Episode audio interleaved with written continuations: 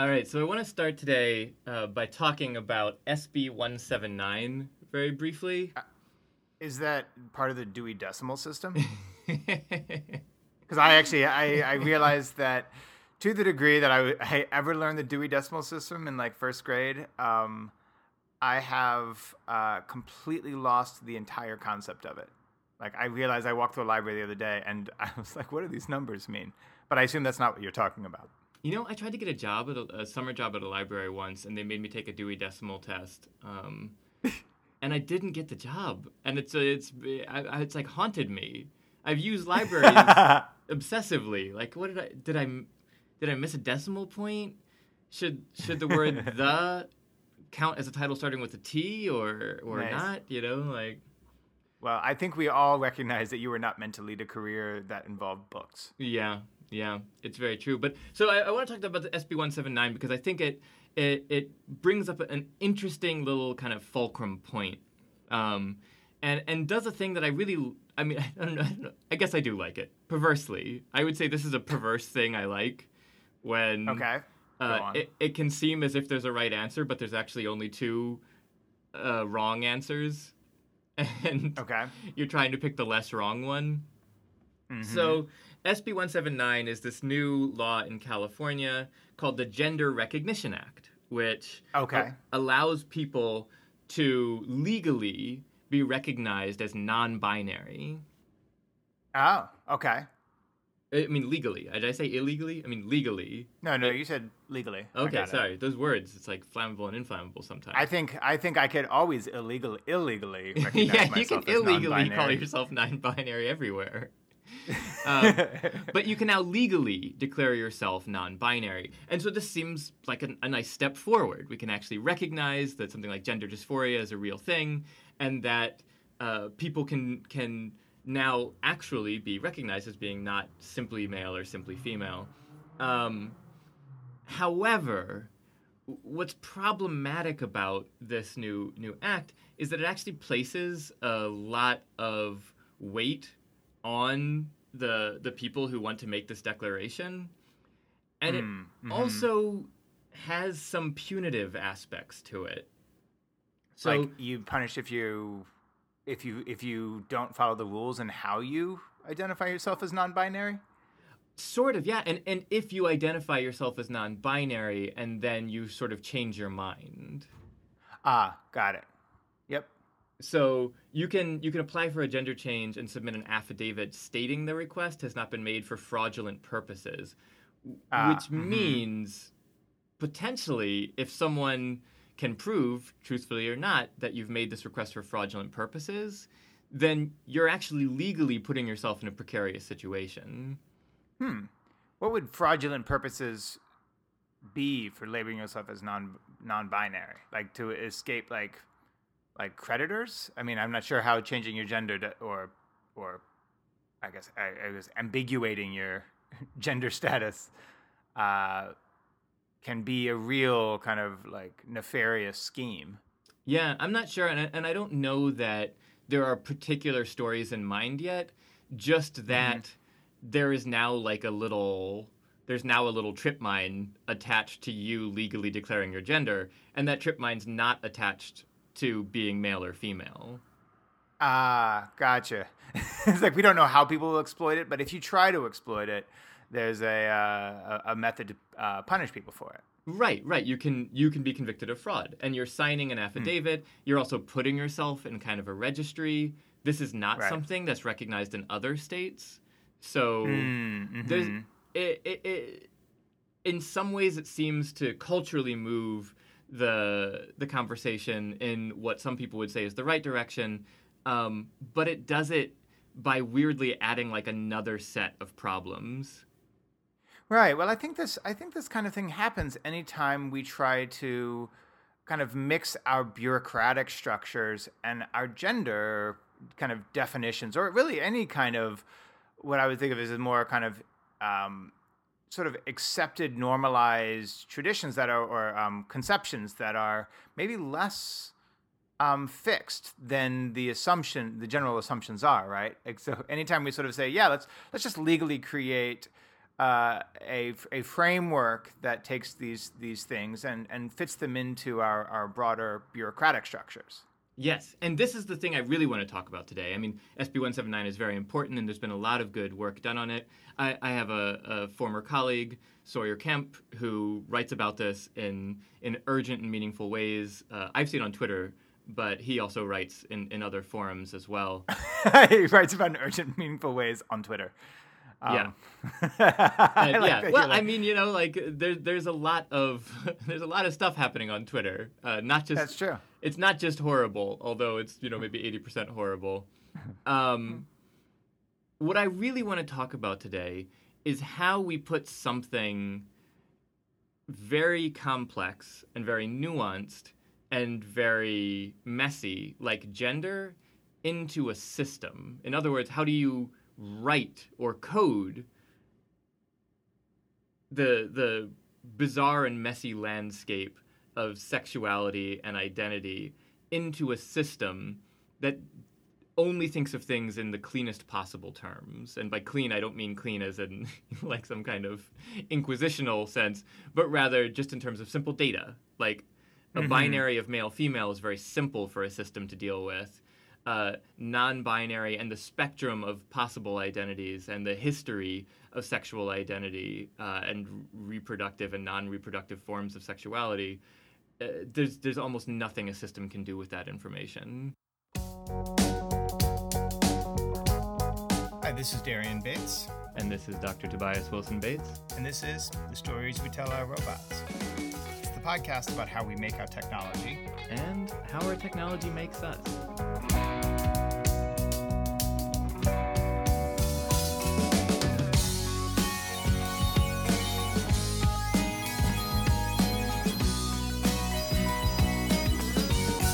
Right. Well, and I would actually t- take it even a step further and saying what is the purpose of coding those into the system. Um, and actually, I you know I'd like to take a step back um, and say you know how have systems even before they've become kind of real technological systems, or at least technology in the in our conventional sense of the word, our our current conventional sense of the word, have our systems kind of uh, used gender and understood gender, and at times um, leveraged ambiguity in gender um, to to function in very specific ways. Um, I'm obviously teeing this up towards uh, the specific direction that I'd love to go in, since we have a guest on the pod today, who um, mm-hmm. uh, I th- we're coming at it from I think I think a really creative, really interesting direction here. But the um, yeah, that's for others to judge. But uh, actually, we'll be joined today by um, Tucker Lieberman the author of uh, a new book called uh, Painting Dragons What Storytellers Need to Know About Writing Eunuch Villains. And uh, eunuch, uh, for those who don't know, uh, eunuchs. And we'll go a little bit more into the definition because it's a little bit of a fuzzier definition than, than what I'll just give right yeah. here. But U- basically, Unix is a kind of a very simple operating system. Yeah, eunuch yes, exactly. Eunuch villains. Anytime somebody is coding, and no, but uh, but eunuchs are um, uh, men who have been castrated um, at at at any really at any point in their lives, um, and it, generally speaking, eunuchs. While anybody who's been castrated, I guess, could be termed a eunuch. Uh, for the most part, mm-hmm. it's it's often referred to in sort of a um, kind of a social structure setting. Like they they're they're a eunuch has a specific role uh, in often a caste system or a social structure. And I think most famously, uh, eunuchs played a played actually a large historically significant role in the Ming Dynasty uh, in China. They are castrated men who often served as political um, uh, or bureaucratic um, leaders and bureaucratic kind of forces within, and often actually a, a kind of marshaled quite a bit of power during that time.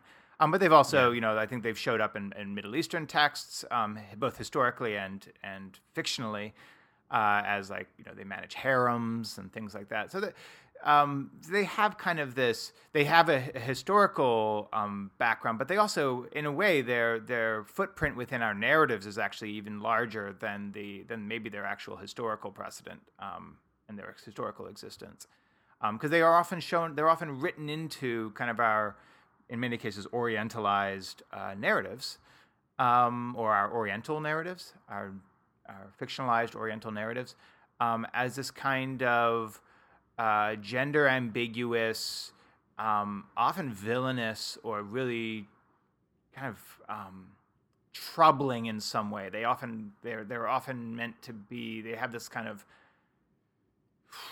I don't know how would you describe. What would you use to term to sort of say? Yeah, they're, well, they're malevolent. I would say the exact thing that is troubling about them is not necessarily their villainy or their malevolence or anything like this. It's it's almost that given how clearly uh, characters tend to be uh, caricatured into either male or female types, that eunuchs tend to fall between these and such are very hard to characterize. um, right. Frequently in storytelling. And I want to, I, I really want to cue up what I think is such a fascinating logic thing because it speaks to this idea that we're talking about with systems. Where if in talking about something like SB 179, you're talking about a system trying to figure out how to work with a complex gender situation. With uh, the history of eunuchs, it often seems that the gender situation is manipulated in order to organize a system. So it, it's interestingly reversed, where it's this sort of recognition that okay, our system operates along maybe some guardrails of male and female, but actually, if we if we just go and physically manipulate a gender space of beings within that system, that allows us to change the whole system. Mm, mm-hmm. Mm-hmm. Uh, uh, and order it or reorder it or or or alter it. Yeah. No, absolutely. So so yeah, I'm very interested in kind of as we currently look in our gender structures and how what systems are doing to order our lives and how gender is used in that. To maybe start off by looking at kind of these these narratives around how gender and in time ambiguated gender uh, has been has been used both you know historically a little bit, but also kind of in our narratives to to kind of um, influence systems and and bureaucratic structures and things like that. Uh, and I thought, who better to do it than uh, Tucker Lieberman, who uh, yeah, author of this book and um, I think longtime uh, friend of the pod. Yeah, yeah. All right. Well, uh, with us today uh, is is one Tucker Lieberman. Um, we'll you'll we've already talked a little bit about uh, you know uh, how he comes to join us today, but uh, just very quickly here, uh, kind of on an introduction. Uh, Tucker Lieberman worked, uh, gosh, for, I guess for a decade, decade in technology for an investment company uh, focused on experience design and user acceptance testing, um, which I think are both uh, going to be fascinating reference points for our conversation today. He's the author of a new book, Painting Dragons What Storytellers Need to Know About Writing Eunuch Villains, um, and not unique villains, although possibly also. and also, right, that's, that joke is going to be made like four times, by the way, uh, today. Um, he also write- writes essays, fiction, and poetry. Uh, he is a trained as a life coach and can uh, and help people revise their own narratives about their lives, which I um, I feel like we need a whole other podcast to just about inscribing one's own life narrative.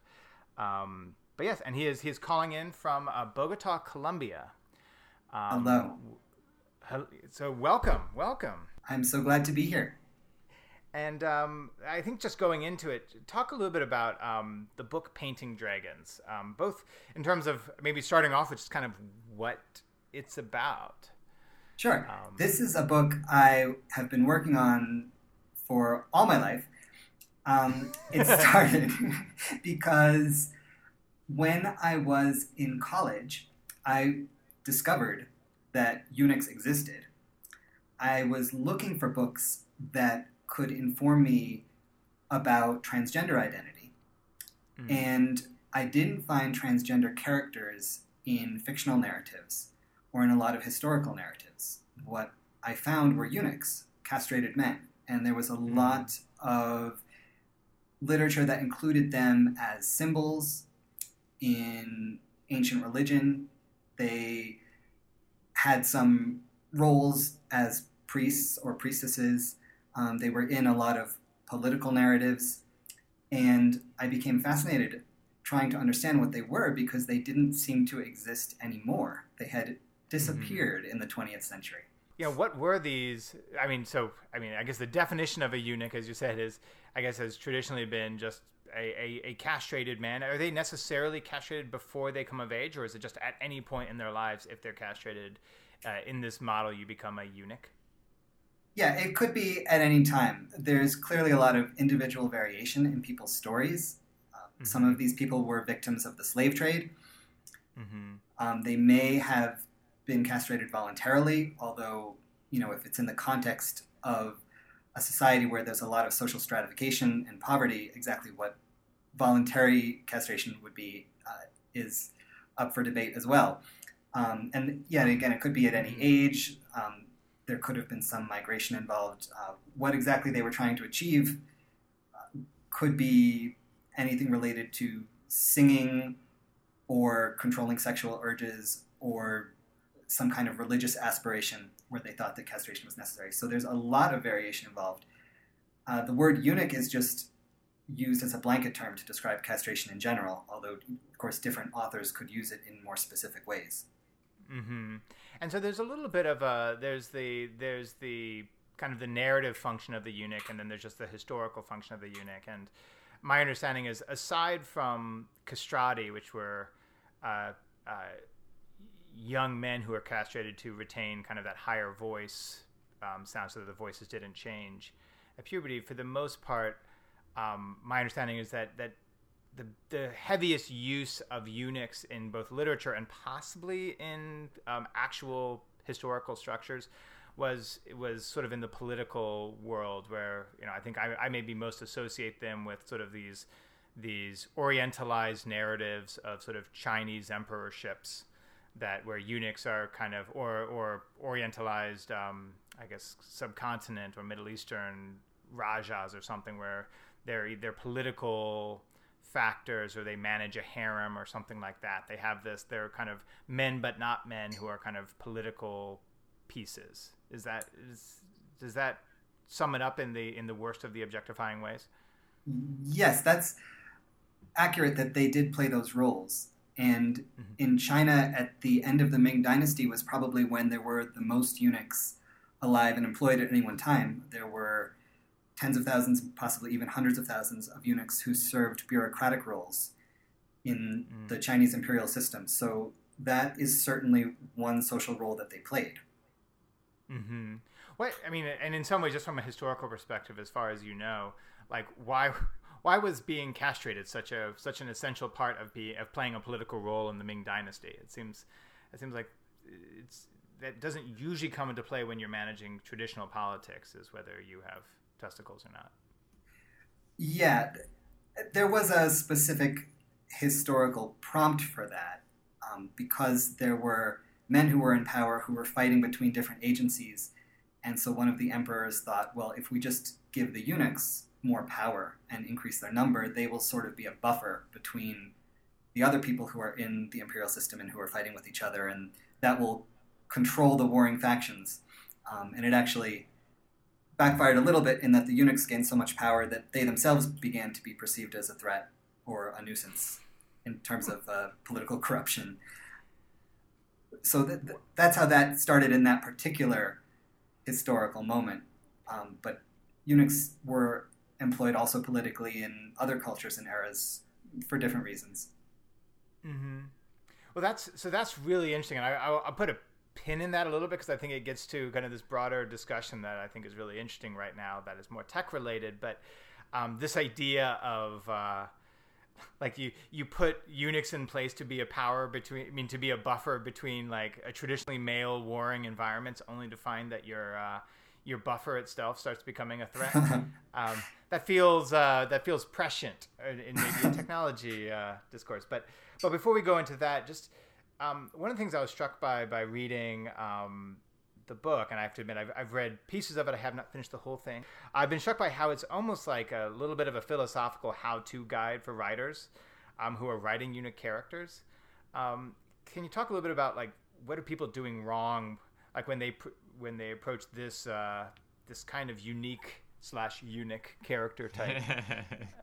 you like that, Toby? See, I told you that I the, a bell should go off. This should be like a drinking game.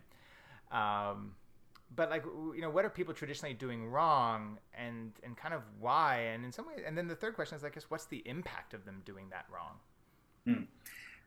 so you're correct it's written as sort of a how-to guide for writers especially novelists um, but i would describe it more precisely as a how not to guide because i didn't want to be too prescriptive in the book telling people how eunuchs should be described in fiction I think part of fiction is that we have creativity and we can create new characters.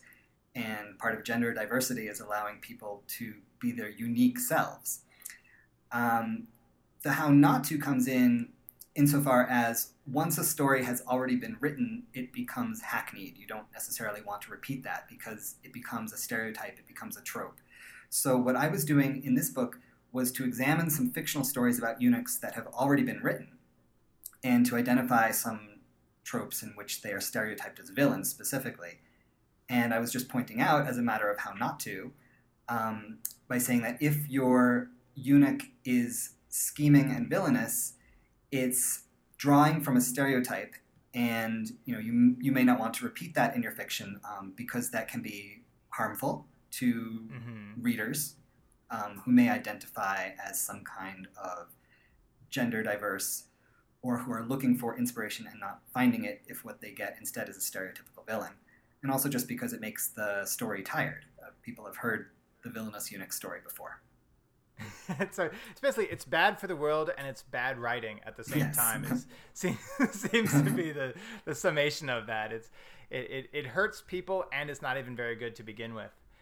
Um, I mean, Toby, I'm very interested in your perspective on this as well. When you sort of see people engaging with kind of classic tropes or stereotypes in fiction and in literature like like it's not necessarily the case when somebody engages with a trope uh, or a regular trope that that is going to be turned into bad writing but it has the i guess how have people navigated this just from your own kind of uh, view on it as well?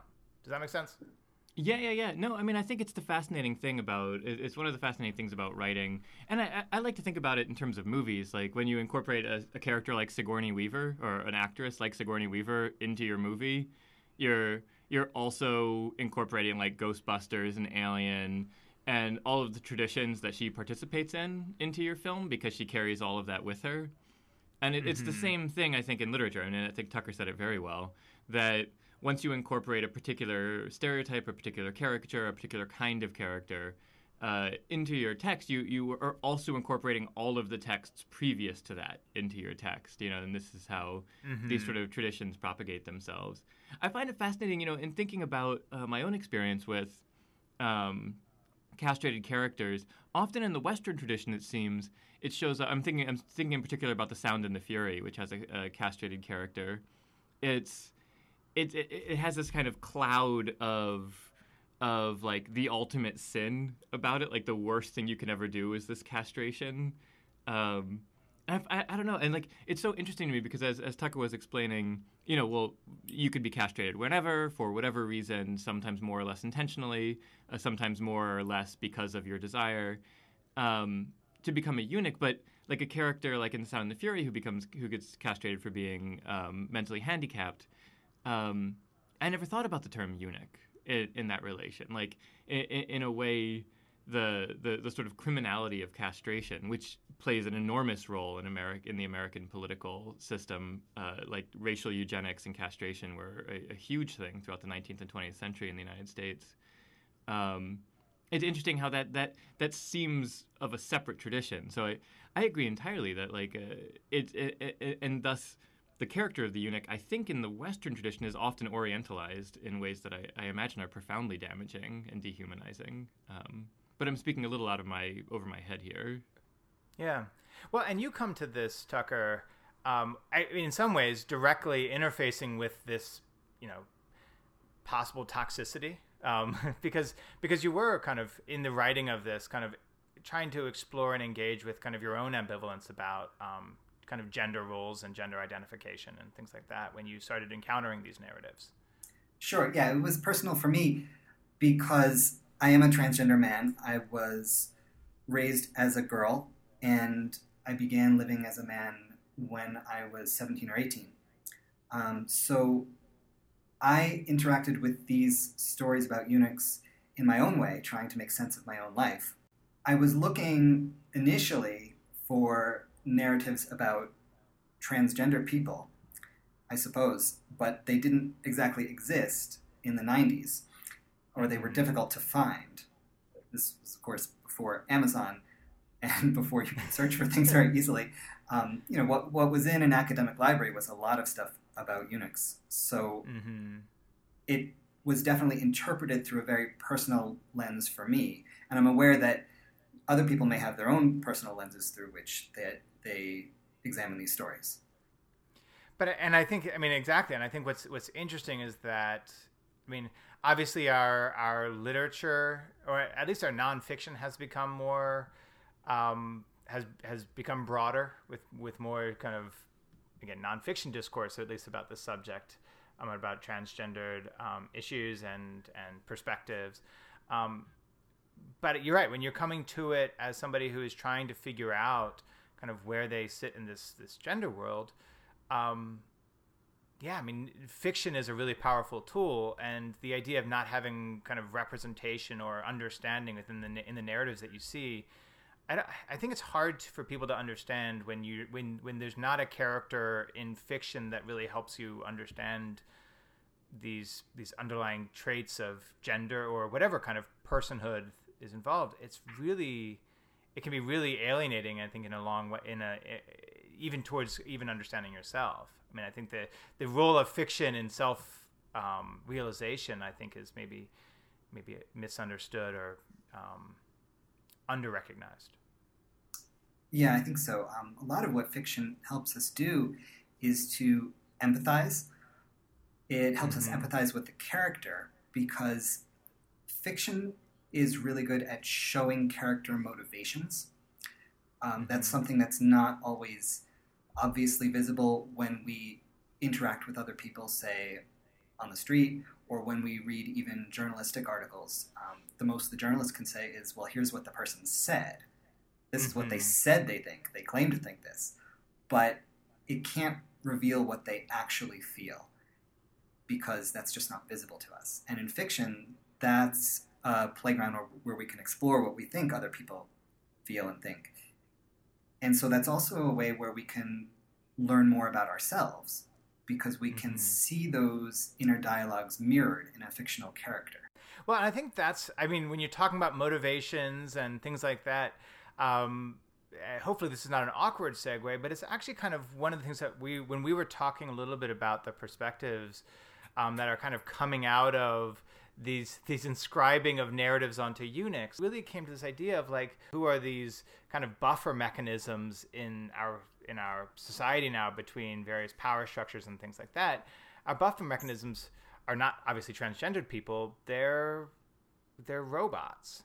They're increasingly becoming artificial intelligences, and uh, I posit kind of that those are actually our becoming our modern day eunuchs, at risk of sounding like I'm I'm marginalizing and increasingly well a historically marginalized character type to begin with. Yeah, I think that's a possible interpretation. Yeah, I mean, just to quickly acknowledge that there are people who are castrated today, um, especially those who have prostate cancer. They mm-hmm. are often chemically castrated as part of their treatment because testosterone fuels the cancer. So it's important to interrupt that hormonal profile and um, essentially castrate them, although it's not often called that because it's an alarming term. Mm-hmm. And uh, you know, transgender people have our own body modifications that we do for our own reasons. Um, and transgender people don't seem to use the word eunuch today; it's uh, not in favor. Um, but apart from the actual human beings who are literally castrated, um, if we want to deliberately take it into a metaphorical space and say, you know, this ancient idea of a eunuch servant who is fulfilling that role of a servant today, um, yeah, I think we could definitely say, you know, robots are fulfilling a role of a genderless servant. It's, yeah, and I, I, both in terms of uh, when we really think about this this narrative figure of the the eunuch servant, it's also the eunuch servant slash villain as your as your uh, book states, and I think that is in some ways where our robots sit as well, is that they are both our Unix servants in this kind of uh, metaphorical way, and also kind of a little bit of a villain that we are increasingly feeling like we've we're giving power to and questioning whether they are uh, how they're going to use the power that we're we're giving them. Is this all speculating wildly, or is this is this a, at least conceptual foundations that we can kind of work off of? I think it's a fun concept, so let's work off of it. All right. Excellent. And I, would like to maybe like do a little tweak in here to to make this work. Like uh, one of the, the, this term metaphorical that gets floated around, where it's like, well, that's a metaphor. Um, I, I, think one thing to kind of tighten that term a little bit, we relate to almost everything via metaphor. Uh, you know, the linguist Roman Jakobson talks about language as always uh, either metonymical or metaphorical, which is to say that we either relate things to things that are like themselves or things that are different from themselves that right like these are we've got this kind of binary switch right? The, the, right right. no I, I just like the idea that you're saying um, so to tighten this term a little bit metaphors are basically referring to everything. I think well, that's, yeah, that's this, called broadening yeah. the term. Well because i think what, what can happen sometimes when you say well uh, a robot is sort of a metaphor for uh, what used to be a marginalized social group or a marginalized social group is a metaphor for what is now a robot but yeah right precisely that that these two things are in this relationship you can say, well, okay, well, that's not literal, it's metaphorical, so we can kind of set it to the side as like a cute thing happening on this Rebel Tech podcast. Right. But if you say, well, actually, no, this is how we relate to things, that there's nothing outside this box, outside of these ways of perceiving the world and perceiving the things we interact with in the world then then suddenly what you have to realize is that it's not like robots are some objective mechanical truth force that happens out there and then you get in the automated car and then you're safe, but rather that they themselves are caught up in this box of something like gender, which is why mm-hmm. um, we're always gendering our robots. You know, yeah. like why Alexa and Siri and Cortana have gendered voices, why our GPS have gendered voices. Right. Um, mm-hmm. And why specifically these these mechanisms that we treat as sort of uh, servant mechanisms get the voices of, of groups that have less social power, uh, which in this mm. case is, is hmm. often a, an effeminate voice, because you could just give them a, a monotone robotic voice, but um, that's not how people communicate. That's not how people interact with each other or with machines or the world. I mean, you can even hear people gender boats and cars that have no artificial intelligence associated with them. Mm-hmm. And so, this is all to say, uh, I, I think this project is brilliant. I think Tucker's brilliant, and I think part of what's brilliant about it is this recognition that uh, you know scholars like Judith Butler have found that gender is performance. Um, mm-hmm. And so, mm-hmm. when we think about how do we program something like gender, how do we perform them, we can realize that this is the exact same conversation that's happening with machines in our tech spaces these days. Hmm. I I think that's absolutely right. You know, and and when we were talking about this. Um, Tucker shared this uh, this link to this SNL skit. Um, I think it was from a little from a while ago. I think I think Casey Affleck was was in the was the was the host, um, actually, I don't know if you want to describe it, Tucker, but it was it was this basically this this performance of gender by robots. Yeah, it was a spoof. Um, it seemed to be from 2016. It was a spoof of a tech expo where they were introducing a humanoid robot, and it looked like a normal guy. It was um, a white guy in a suit, looking very much uncanny valley because his face was kind of plasticized in that robot mm-hmm. manner. Um, and he introduces himself. He says, Hello, I'm a robot. I'm here to help you with your work. And then at the end of his introduction, he randomly tacks on that he is gay, that he is sexually attracted to men, he clarifies to make it more explicit in case there's any doubt about what that means. He likes men's bodies. And so the joke is that he performs this sexuality and arguably his gender in a way that is inappropriate. It's socially inappropriate um, it's a little bit uncanny valley, but it's somehow more than that because it seems like something he was programmed to say, and it comes out in an inappropriate moment, and it's not clear why he was programmed to say that at all. Hmm.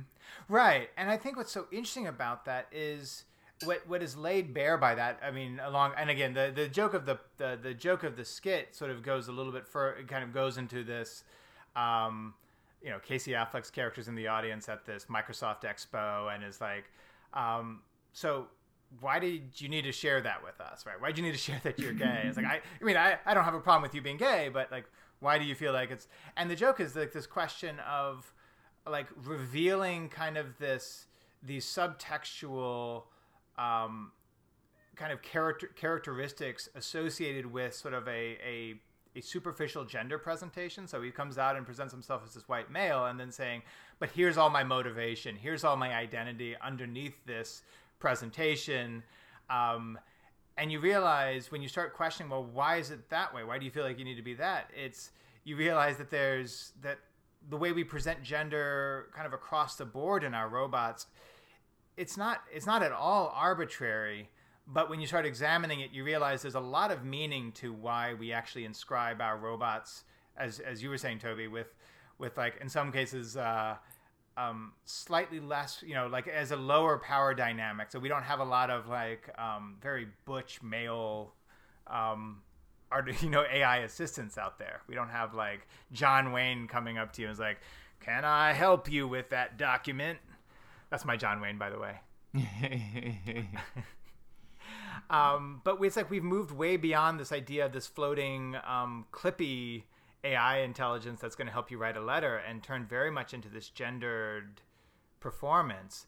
Um, but then we're trying to pretend like we don't see the motivations underneath, and we don't see the characters characters underneath, even though that's exactly why we've gendered them, is so that we feel like they're a motive, they're a motivated character in our lives. Yeah, yeah, and I think, and and funnily enough, this is a best case scenario, like like that, that, that I think. Go that, on. know, recently, uh, Google turned out had a had created a secret hiring algorithm and so what this algorithm was supposed to do is it was supposed to like churn through all this information like LinkedIn and all these people's profiles and applications, job applications and this sort of thing and, and resumes. And it was supposed to use all these metrics to identify the best candidates. Um, and they were like, this is great. We have an objective machine. It's going to go through, it's going to look at all this information, it's going to give us the best candidates. And it turned out it discriminated horribly against women and via the sort of like uh, neural network process that it used to select preferable candidates, it, it started to select almost every signal that the candidate was female as a way to dis to to uh, uh, cut them out of the hiring process. And the the realization, of course, uh, coming far later, is that if you don't explicitly think about gender and sexuality and bias, in the machines, if you don't have your machine saying, "Oh, by the way, I'm gay," um, then the machine will instead work with the implicit biases that are of of the programmers and of the social structure and of the systems that went into its creation. Mm-hmm. Mm-hmm. That's yeah. interesting, which kind of gets me to this question to almost extend your your how to or how not to guide for writing eunuchs is, you know, if you, if you were engaged with this question of how to and how not to uh, write our our modern eunuchs, uh, being our our AI systems. How, how, do we do that in a way that that is that is? I mean, I guess that is just be blank. That is good. I have no other. that is healthy. I was like trying to find all these different ways. That is this, and I was like, you know, let me just go to the. Uh, what is what is the right way to inscribe gender into? Uh, um, or is there any right ways? Yeah, well, to build off the story that Toby shared, um, just to clarify what that story was about, what I've heard is that the robot in that case, or the system, was not looking for specific traits that were actually relevant to the job necessarily. It was copying the hiring patterns that it saw humans do. So mm-hmm. if humans in the past had turned down women for jobs, when that was computerized, the computer was saying, well, I'm turning down all these resumes because I've been taught that's what is good to do. It wasn't mm-hmm. an objective way of saying, I see work history or personality traits on this resume that are relevant to the job. Um, so I think there is some lesson there in that, you know, if we're just replicating the past, we are replicating our biases And sometimes we have to make an explicit effort to change what we're doing. And that is true whether we're the ones who are in charge of the hiring process or the narrative, or whether we're asking for AI assistance. Either way, we Yeah. have to tell them what we want them to do and what are some pitfalls that we really want them to avoid.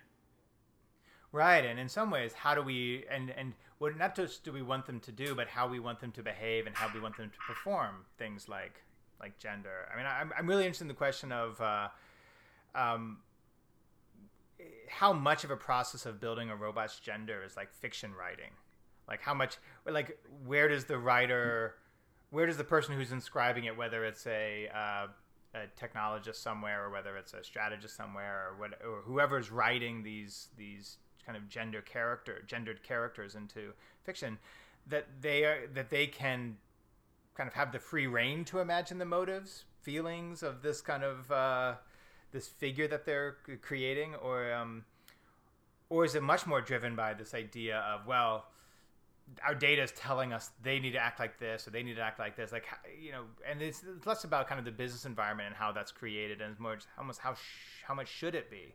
Because i think as you were saying it sounds like if they if they just draw from the data you might end up very well just locking in these kind of um, kind of biased presentations.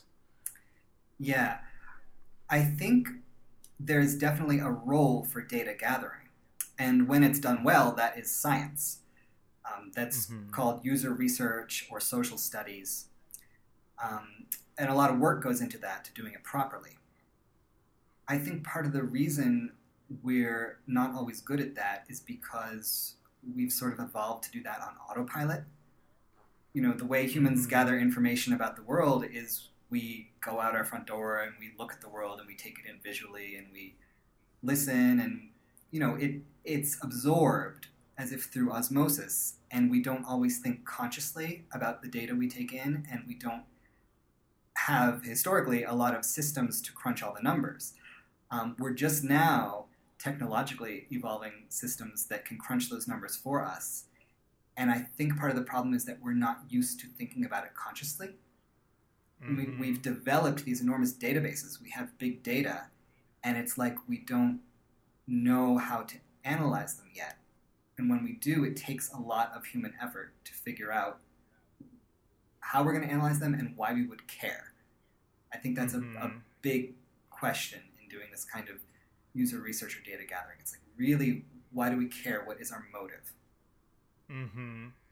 Right, and you're com- you're speaking from. I mean, you're both speaking from the author of this book, but also from the perspective of someone who's worked in user experience and user acceptance testing, and and really sort of seeing how people, when something does hit the actual environment in which users are engaging a system through some sort of interface, whether it's a a, techn- a, a, a screen interface or a um, a personality interface like an AI assistant. Um, it, it, you, you have seen kind of that, that rubber meets the road engagement level and, and how that can be informed or or not informed sometimes by both the data and also kind of the, the judgment that we can make as, as humans who are writing these things. Yeah, I think um, one of the ways that we can begin to explore it is by something called storyboarding. Mm-hmm. So, if you're developing a system, you have a very dry clinical idea of what you want the system to do. And you say, okay, here's the inputs, here's the outputs, here's what the screen is going to look like. Um, but another thing you can do is storyboarding and make it kind of a comic strip, even in, in its presentation, with Mm-hmm. surrounding, with context, with human users of the system. And say, oh, Mhm. this is how I think it fits into human life. So it's not just a smartphone screen. If you're really story- storyboarding the whole concept and narrative of what this technology does, you're drawing a picture of a human being with the smartphone in their hand, and they're standing on a city street and they're looking for an address. Mm-hmm. And the smartphone to is talking to them, and that voice is either male or female, and then the human user is gendering that voice and talking to their AI assistant with he or she pronouns. Like, Mhm. That would be a more complete narrative. right, and I think, and then at that point, you uh, you start saying, well, who is that assistant that's standing them with that with them at that time, and what kind of assistant do they need? Um, and then the I guess the question is, then when you write that assistant, in whatever gendered way that you do or not or choose not to do um, what is the impact of of inscribing in the same way that inscribing um, you know classic eunuchs with this they're both subservient and possibly villainous. What are we doing by basically creating these gendered personalities in terms of our overall concept of what someone's behavior is? Um, you know this this this idea of don't you know you can imagine people's like oh man she's such a Siri type personality. Like she's such a she's such a she's such a calming but largely subservient presence. And like she, she's she, she's such an AI right? Like are there ways in which we start by creating these gendered uh, automatons whether they're digital or whether they're actually physicalized automatons? Do we start creating a, a robot type that we that we then either associate with or try to disassociate ourselves from? Mm, that's a hard one. Like the gender of the robot becomes recognized as a quasi human personality and we want to know how to integrate that into our social life right or even we don't want to end up being associated with that kind of personality. Or you know like that that there's like almost a caste status to that to that kind of gender role does that make does that make sense toby? Yeah yeah. No i mean i, I and uh, I, I think this is a real very real issue that and I, I think you said it so well earlier tucker when you were talking about how the few eunuch characters that do show up in literature end up inflecting the later characters and so if you do it wrong then there's this problem of the sort of tr- the tradition of representation that that something can become a stereotype or caricature.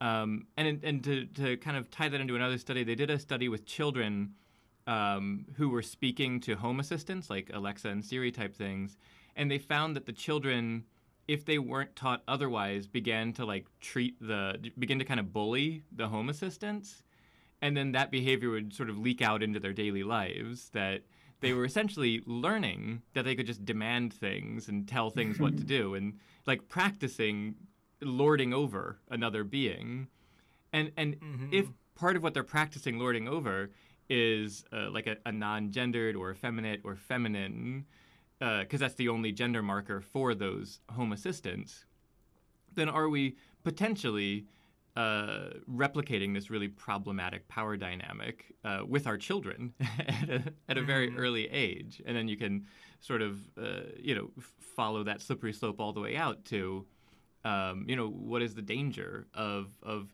essentially creating multi-gendered or singularly gendered or complicatedly gendered or non-gendered effeminate uh, sort of beings into our lives, but then treating them this way. Mm-hmm. No, that is fascinating.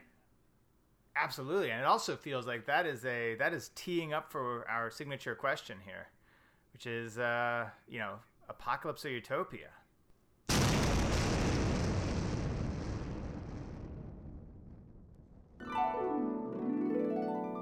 You know, are we uh, in in creating this world in which we are increasingly surrounded by these uh, slightly androgynously gendered assistants. Um, are we are we pushing the world in a negative direction towards you know where we just start associating everybody with uh, anybody who is gendered a certain way starts becoming our uh, kind of our our servant or are we uh, are we we going the opposite direction with a a more a broader more healthy view of gender kind of uh, across the human robot spectrum uh, 10 being utopia and 1 being apocalypse. Right. Just to be clear on our numerical scale. Scale. Um, so yeah, no, I'm interested in, in, in, your perspective. I mean, this may seem uh, fairly superficial um, or not. This may be the, the gets to the essence of what it is to be human. Um, but sort of your perspective, Tucker, on kind of this uh, maybe maybe starting off with this question of how we're inscribing gender more and more into our uh, ingrained systems, um, not just whether we're doing it, but also the nature, the the methods by which we're doing it, and by and the output that we've seen so far from these uh, these gendered figures that are increasingly around us. Yeah, I am skeptical of the goodness and worth of having gender in our robots or perceiving gender in our robots. Um, hmm because we certainly haven't figured out sexism between humans yet.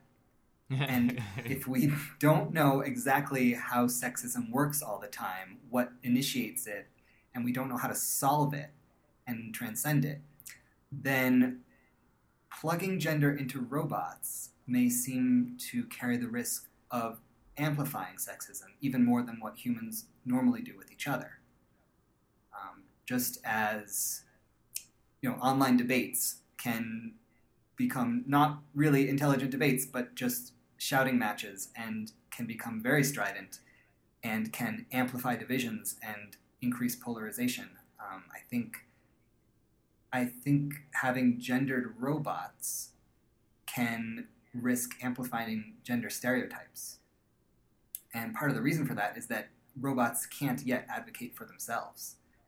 I was just thinking the same thing. It's a really good point because it's, um, you know, there's a um, there's a, a similar study to the one that Toby cited that was showing that people people have increasingly come to expect of other people the same kind of responsiveness um, as they expect from their their especially their phones, but their mobile devices. That that the way that mobile devices are regularly updated to be more and more responsive to the behaviors and whims and requirements of users, and that they'll just they'll get a new phone, they'll upgrade their phone, they'll add a new app or something like that. That that's increasingly the, setting the kind of foundation of expectation in interpersonal relationships as well and that people i think the, the, the headline on this is that and people increasingly literally love their phones um, and you're right because phones phones don't challenge you at all if, if you have a subservient female sounding phone uh, and you decide to kind of maybe step over a few lines with it it's not going to it's not going to uh, kind of uh, you know hold it hold it uh, against you later on when you're running for when you're being considered for the Supreme Court. Zing, topical. Yeah, well, uh, topical on our t- on our timelines. Wow, that was that was a that was a two month old joke. That was a uh, practically all Quran. Um, yeah, no, that's really good. Toby, what do you think? Yeah, I'm I I, I agree with the expert. Um, oh, although although did you give a reductive number to this uh, this thing that you're skeptical to? I'll give it a four. Four. All right. Yeah, I agree. I like four um, because there's the, from, there's like a, there's like a sliver of utopian sort of like what if we break gender and you're like oh wait it's already broken you know there, there, there's there's the slightest sliver of that um, but I think there's much more of the just sort of move fast and break things mentality, and and and why that's so bad in a, a case like this is because the the negotiations and like the very careful cultural evolutions that have even gotten us to this point of uh, extremely tortured and violent and cautious gender uh, relations where it's like well m- maybe we can start realizing that our pronouns are problematic and it's like you know, and that that itself causes a furor. That that if you break the basic terms for the debate, then uh, you're, you're setting back like even the ability to have a, a complex discussion of these things a very long ways.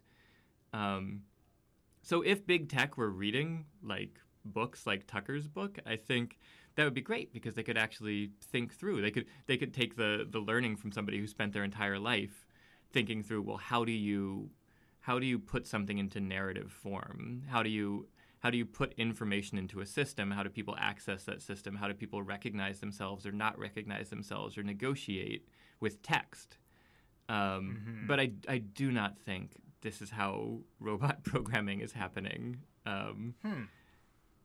so, so eh, I'm, but gonna, I'll say four yeah I'm, I'm gonna I'm gonna see if I can push the needle up, and then I might I might just uh, I might cave. But um, I it, in a way I'm gonna I'm gonna be the lone voice in the wilderness right now, crying uh, the defense of big tech for a second. Um, Go for it. Yeah, exactly. Because I actually think gender is one of those decision points. So there's a lot of problems with tech. Um, related and and one some of the biggest problems of tech is that the tech is that they're especially big tech is that they're, they're so investor driven that by the time by the time the investor mandates are set, there's very little that can be done um, in technology companies to moderate some of the, the worst impulses coming from the investor groups. Um, and the worst impulses, again, I'm not. They're not sitting around cackling and, and trying to do villainous things. They're just basically seeking seeking revenue and a bottom line, um, a bottom line benefit that also has sort of a lowest common denominator outcome sometimes. Um, but I actually think inscribing gender is one of those places that actually isn't necessarily an investor level decision. Um, and it's actually one of those things that I think does get made at more of the programming level, um, and sort of these these mid level decision points. Um, and actually, I'm not entirely certain that in in those circles, whether those people aren't reading books like Tucker's book. I actually think that um, my experience in the tech world with people who are at that kind of mid level point that are not necessarily just in the investor in the investor class or having to cater to the demands of the investor class that are actually in the the trenches, kind of writing code and making some of these strategic or even feature level decisions. They're they're actually a very you know again these these are the people who are living in San Francisco sometimes in rents that they can barely afford, um, even making sort of a ridiculous amount of money as engineers. Um, they are exploring some of these questions and some of these intellectual with with a fair with a significant amount of intellectual curiosity. Um, whether the, whether all of their impulses can be manifested in a final, um, uh, you know, the final product, not always. But I, I actually think we have there is a way in which this is one of those places where, um, I think really well-meaning, well-educated, um, I think positively minded people who are a lot of people who went into tech to begin with um, because they really see the possibility um, and really are programmers and things like that. I think they they can bring some of their be- some of their better judgments to bear in this kind of feature, and that, that can be a, a place for change. So that's so I'm, I'm I'm pushing more towards a a six because I think that people because of books like this and because of the discourse like this that I, I think maybe can move us in that direction. Um, but but fight me on that if you if you feel like I, my my rosy picture my rosy tinted glasses my rose tinted glasses are uh, maybe a little bit too rosy. Yeah, I think we'll just have to see how many people read Tucker's book, and that will decide. exactly, that'll be the bellwether. Thank you for your optimism about the influence of my book. well, and, and, others like it. It is certainly. I, I believe it is. It is. It is part of a trend. I, I don't think that. I don't think your book stands alone. Although it, it, it does apparently at times stand alone on Amazon as far as a as performing particularly well. At times, at least in at least in its subgenre category.